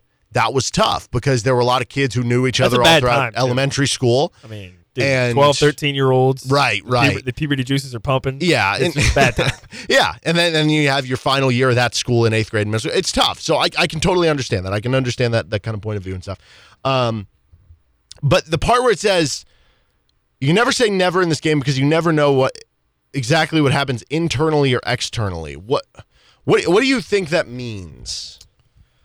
We're trying to play. Well, I mean, the external part know, makes a lot of sense. It just means, you know, you never know what new job might come open. You never know what kind of offers might happen. The So is part that of that, basically that leaving a I'm- creek open in the door in case it were like like what if Alabama came calling? You yeah, know? well, the part that I'm more I intrigued know. by with that comment is the internal part. yes, Internally, That's that where I found very interesting. So is he? Is that basically a suggestion of like, well, you know, if Travis Goff leaves, or if you know the stadium renovations don't come together the way they hope, or you know, the, there's not Sure. enough Well, there's not enough donor support for the football program, Right. not enough whatever this that or the other. That that impacts Yeah. the way you. I think it's probably you know. more that latter. It could be, like you said, tied to, you know, maybe he has a great relationship with Travis Goff, and, and Goff's obviously done really well for KU. Yeah. What happens if there were to be a new Which AD at some point? Goff is a KU guy whatever, that right? you would think would is Sure. probably not going to be leaving Sure. anytime soon. Um, but he's basically maybe he's he's basically leaving himself an out so that somebody can't be like, oh well, you said this that you would never leave two years ago or, or whatever. But then he could be like, okay, but now there's been material changes with you know who's inside the athletic or something like that. I do think it has more so to do with with what you mentioned in the latter. I think the internal part is more to do with okay, but we're we need fan support. We need sellouts to these games. We need fan support not just in terms of showing up to the games. We need fan support from a donation perspective for the Gateway Season project, ticket holders, season ticket holders. But the Gateway project that they're trying to raise all these funds for the new stadium. yeah. That's part of the internal part, and Oh, absolutely. it does make you wonder because that was part of the uh, the contract extension he just signed last offseason. It wasn't just a money bump for him and, and more years on the contract. It was also part of it for him was making sure there were pressures applied to KU that they were going to put forth a good effort in NIL money, in uh, donors like funds being raised for facilities and NIL and some of these other things. And uh, I, I would imagine if, if you're Travis Goff, if you're the KU athletic department, you know, maybe there is a bit of a worry internally about that because um, it's Yeah. easy to see the big contracts that, you know, like Michigan State gave the Mel Tucker the 10 year, $90 million extension and just view that as money for him. But you can also view that as clearly they have money that is able to go around then for the facilities, for the upgrades. And Yeah. as much as the Big Ten, the contracts are going to give them even more money to be able to throw around bleep you money. At the same point in time, that won't be NIL money because NIL money has to come from businesses, not from the school. So even though they'll be making more money on the TV contracts, I don't know how much that helps NIL money. Uh, nonetheless, this this is basically me circling around to say, I, I think this is twofold. This is Lance Leipold basically applying pressure on KU on the donors to be like, if you don't pony up, I have other places I can go. Whether this is, that's just you basically doing that to try to make sure it happens, which you know that's totally fine uh, way to do it. Yeah. Or if that's actually because if it's not there, you actually will leave for another job. I think that remains to be seen. But the end of the day here, this is how I'm reading this quote. If KU takes care of business and takes care of the facilities and the projects and the NIL money, they have nowhere to go, or, or they, they have no intentions of leaving. Yeah. But it's And- all on KU at listen, that point, or, at- or the people around KU. At this point, Travis Goff has been very publicly outspoken about this very subject, right? I mean, he's been very, very publicly in out in front of it of saying, "Hey, listen, you know, fan support. We need, you know, fans to show out. We need donations, whatever, season ticket orders, all that stuff." So this is not new, right? This is not something that's necessarily new. Travis Goff has been pretty, pretty outspoken about it from his from his standpoint of trying to drum up fan support. And part of the narrative around KU football, I think, when they were really bad was, you know, the Jayhawks have a very very passionate fan base, and they'll show up when the when when if you have something worth showing up for. And I think now the KU athletic department, Lance Leipold, Travis Goff, the football program are saying, okay, we have something that's very much worth showing up for now, and fans and donors need to need to show up as well, right? To to keep this thing going, right? To keep Lance Leipold at Kansas to continue to build and grow and to, and to make sure you execute the stadium facilities exactly the way you want it to, right? Because kind of I talked about this a little bit uh, when it's when they first announced the the Gateway project. This is kind of a home run or bust type project for Kansas, right? You're going to have one swing at this to get it right with the stadium with everything else, and that's it. So you got to make sure you have everything lined up perfectly. You got to make sure you have all the proper money you need, everything, all your ducks in a row to really knock this thing out of the park and to make it what you want it to be, which is one of the premier college football game day experiences for fans. On top of having a, a quality football team, plus everything else you want involved with as well. I mean, this is a very, very ambitious project. So, and a lot goes into that.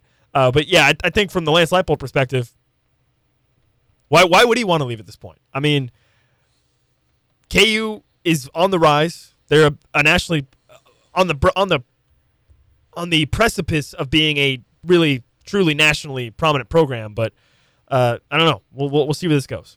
We're back with another week of football, and DraftKings Sportsbook is keeping us in on the NFL action with great offers every single game day. New customers can bet $5 and get $200 instantly in bonus bets. Throw five down on any of this week's epic matchups to walk away an instant winner, and DraftKings isn't stopping there. All customers can take advantage of two new offers every game day in September. Code KLWN. The crown is yours. Gambling problem? Call 1 800 Gambler, 21 and older, physically present in Kansas. Bonus bets expire seven days after issuance. Eligibility and deposit restrictions apply. Terms at sportsbook.draftkings.com slash football terms on behalf of Boot Hill Casino and Resort. Two hours down, one to go. Jesse Newell joins us next.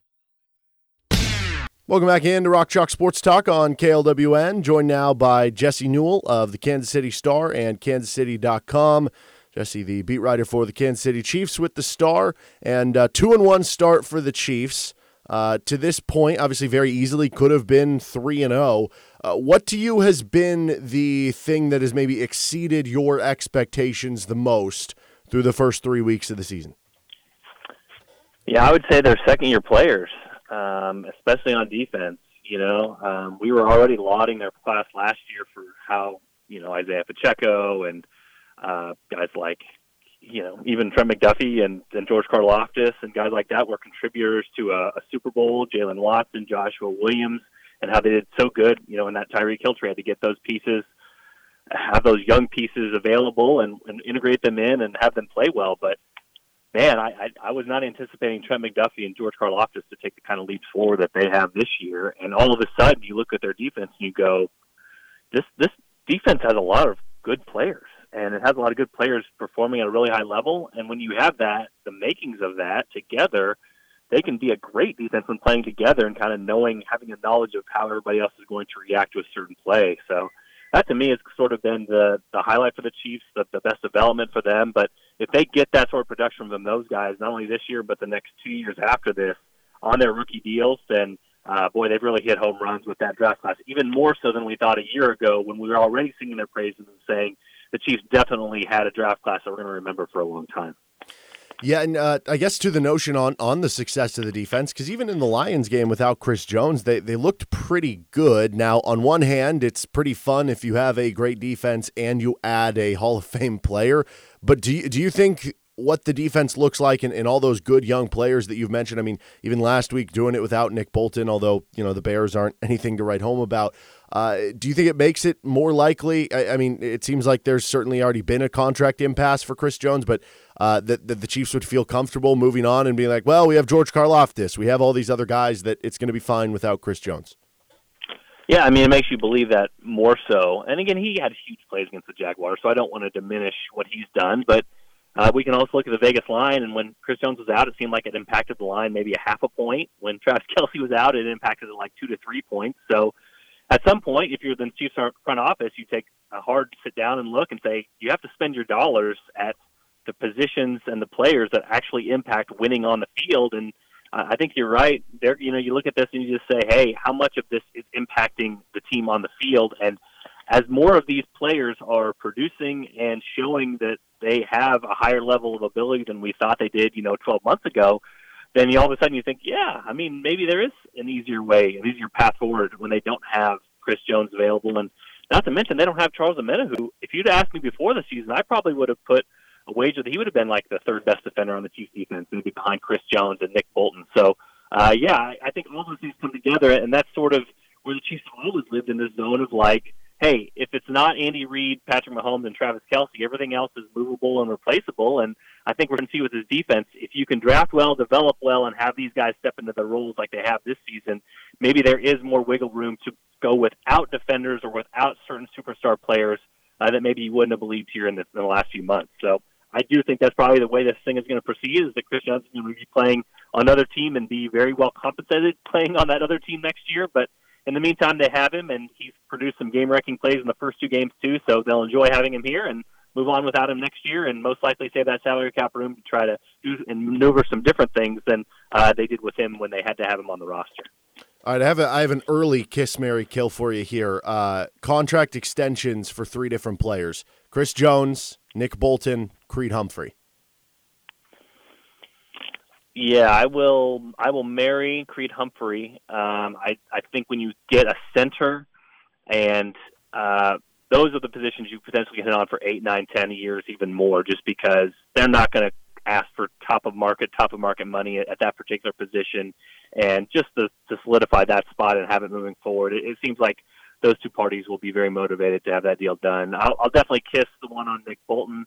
Um, I think you kind of put him in the discussion with Chris Jones, though, which is when he wasn't in there and Drue Tranquill played for him, and we know the Chiefs got Drue Tranquill on the cheap because he's an NFL linebacker, and the NFL doesn't really value that as much. You know, you against the Bears at least, you couldn't tell too much difference out there. And again, that's not a knock on Nick Bolton. He's set the team record for tackles last season. It's just I, I think he would sort of have to have one of those deals where it's like, okay, let's come together on the two sides, and if you enjoy winning and playing with the Chiefs, they could come to something. But is he a vital, vital part of defense? Uh, again, I think we saw last week that potentially he's one of their best players on defense. But as more players are emerging and stepping up, he might not be the absolute key cog that that we might have considered a couple years ago. And yeah, I'll kiss. I mean, I'm sorry, I'll kill the one on Chris Jones. I, I just think that the salary cap room that it would take to have so many superstar players on the roster, and I'm including Patrick Mahomes now that he got that increase in his salary as well. It just doesn't seem as likely that the Chiefs will have to uh, go out and do that sort of thing and a contract on that sort of player to, uh, to tie up so much money and so much put so many of their eggs in one basket. So I will kill that one and think that he'll be playing for a different team in the 2024 season. Doesn't mean that he can't help the Chiefs go out there and potentially win another Super Bowl here in 2023. Uh, well, you mentioned Drue Tranquill there. Has he been their best addition, draft, free agency, any addition they've made over the offseason so far? Hmm. Probably pretty close. And I think this speaks to like, sort of the depth we talk about with the Chiefs, which is it just covers you from. The, I mean, last year Nick Bolton injury would be catastrophic. You know, like who's making the mic calls, who's the green dot, who's communicating the signals. You know, the Chiefs tried to get like Darius Harris in there for extra snaps, and he filled in okay, but like it was always kind of hold your breath filling in, uh, filling in when he was in there. But Drue Tranquill, Drue Tranquill was in there and didn't miss a beat. And um, again, there were times where it was hard to remember that Nick Bolton wasn't out there just because the defense was functioning at such a high level. So you'd have to put him up there. I mean, I think by the end of the season it's going to be Jawaan Taylor because I think he's been really good in pass protection.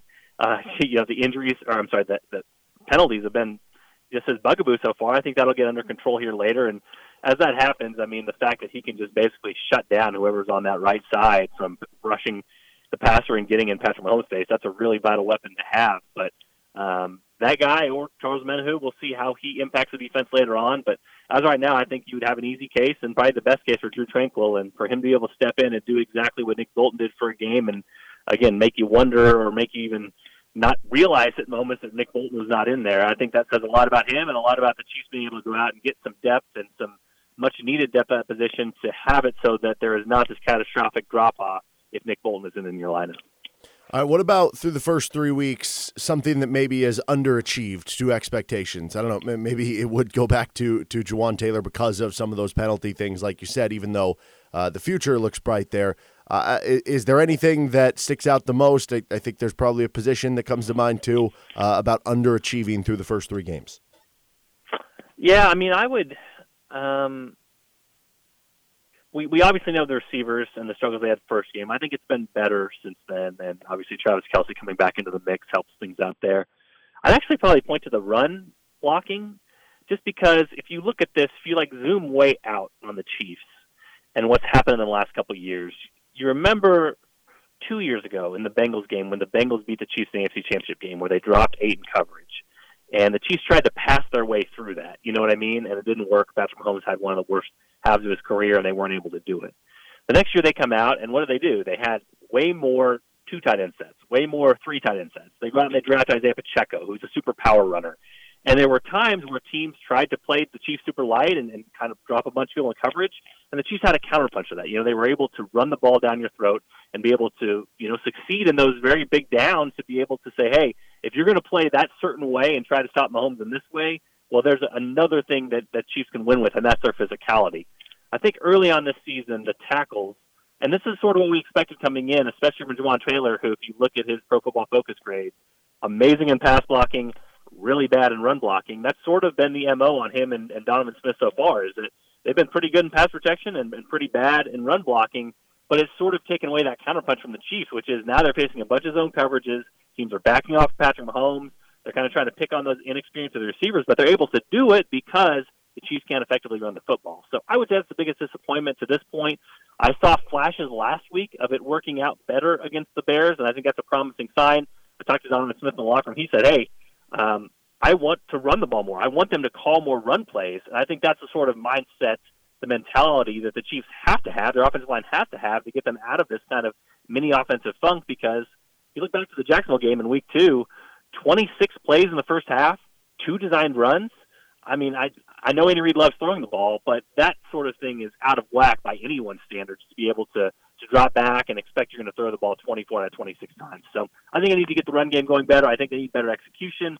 But the good news for them is that they've got an offensive line coach in Andy Heck, and honestly, a, a head coach in Andy Reid who knows that position so well. You expect a lot of improvement throughout the course of this season. So if that bounces back and that is better like it was last week in Chicago, then I think it opens up a lot in the pass game and takes some pressure off of Patrick Mahomes and those receivers to not be perfect when these teams are just dropping buys against them and making them throw into some tight windows. Well, uh, certainly there was a lot after that first game of you know Chiefs fans wishing and dreaming for a guy like Mike Evans or, or different receiver trades. How likely do you think that would be? Not necessarily Mike Evans, and, and if the Bucs keep winning, obviously that probably goes off the table anyway.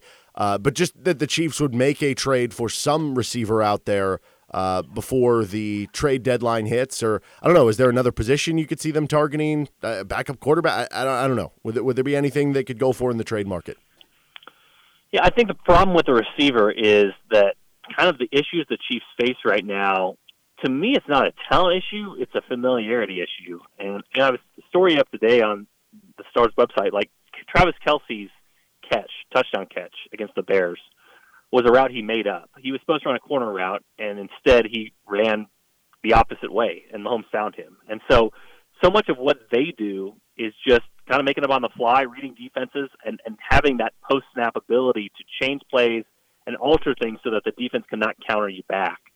And I mean, I think Rashee Rice is talented. I think Skyy Moore is talented. I think those guys are good players. I think where they struggle is that when Mahomes is reading things the exact same way as Travis Kelce, he's not reading things the same way as those young receivers who are kind of caught in the middle of like trying to run the line in the playbook and then trying to run the line that Patrick Mahomes wants them to run post snap. And so any receiver you bring in, I mean, they can be good, they can be talented, but I, I feel like you're going to face those same struggles. Now, I say that, and a guy like Juju Smith-Schuster came in immediately last year, and that could be your kind of argument to say, hey, better receiver, he kind of hit it right off the bat with uh, with Patrick Mahomes, but you still have a summer, you still have an OTAs, then you still have a training camp to kind of gain that chemistry.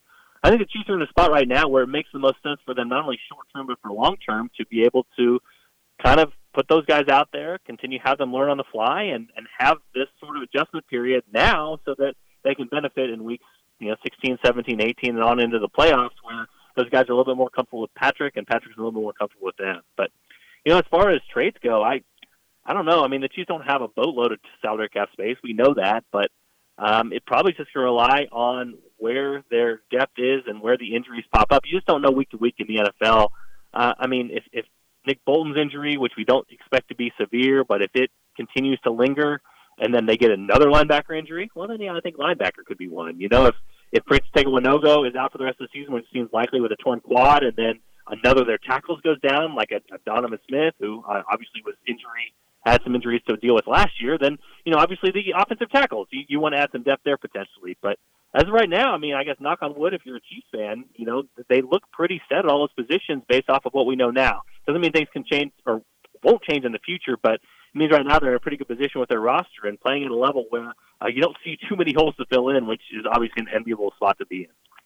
Talking with Jesse Newell, KansasCity.com, Kansas City Star here on RCST. Uh, circling back to Jawaan Taylor here, do, do you think the public comments that were made because we don't we don't typically see Andy Reid kind of go out of his way to I don't know bash someone or, or, the officials or anything like that very often.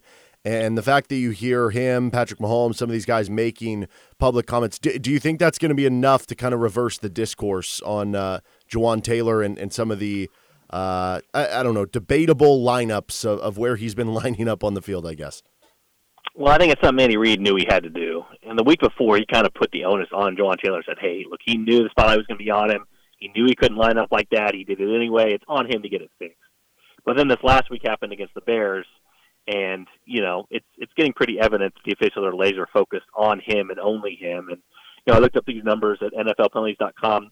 Usually, when there's a legal formation penalty, the official doesn't list a specific number because they don't have to. I mean, the offense is what's lined up illegally. You know what I mean? It could be a bunch of different guys, but you're not required to say a number. But so far this season, there's been four of those illegal formation penalties that have been called on an offensive tackle. Three of them have been on Jawaan Taylor. So do you have just imagine your head a little bit of a bar graph mm-hmm. here. So you've got 32 teams in the NFL. You've got 30 of them with zero offensive tackles, you know, marked off. You've got Jordan Mailata of the Eagles with one, which actually was declined, but we'll still give him one in the bar graph. And then you've got Jawaan Taylor towering over everyone and 30 other NFL teams with three. It's becoming pretty evident that uh, you know there's a target on his back. So I think it's something that Andy Reid had to say. I think it was smart to defend this player, and I think that this thing will calm down over time. But uh, this is a good test case because guess who's going to be in the broadcast booth on Sunday Night Football this week? Going to be Chris Mm. Collinsworth, and I think he's the one that sort of started this whole ordeal when he mentioned it so much in that Thursday Night Football game that was a standalone game and sort of made it so that people had to pay attention to it, or the league had to was sort of forced to respond to make sure that uh, something was done. So I think it will cool down here, and I think Jawaan Taylor will do his best to even get closer to the line of scrimmage, which is what a lot of offensive tackles do. They just say, "Hey, I've, I've got to not get a penalty here." Uh, but I do think it was it was wise on Andy Reid's part to say, "Look, if you're going to call Jawaan Taylor for this, there needs to be 60 illegal formation calls next week. It needs to be two on every single team because this isn't going to be just a Jawaan Taylor thing. I think that's kind of where the pendulum has swung to this point, and I think that's the point where this is, where the officials are, are going to have to go back to only calling the egregious ones on Jawaan Taylor. So now it's up to Jawaan Taylor to make sure that there are no egregious ones. I think that's what's going to happen in this Jets game. That uh, both sides will kind of come even a little bit more toward the middle, but I do not anticipate him getting a flag this week, at least for that specific penalty.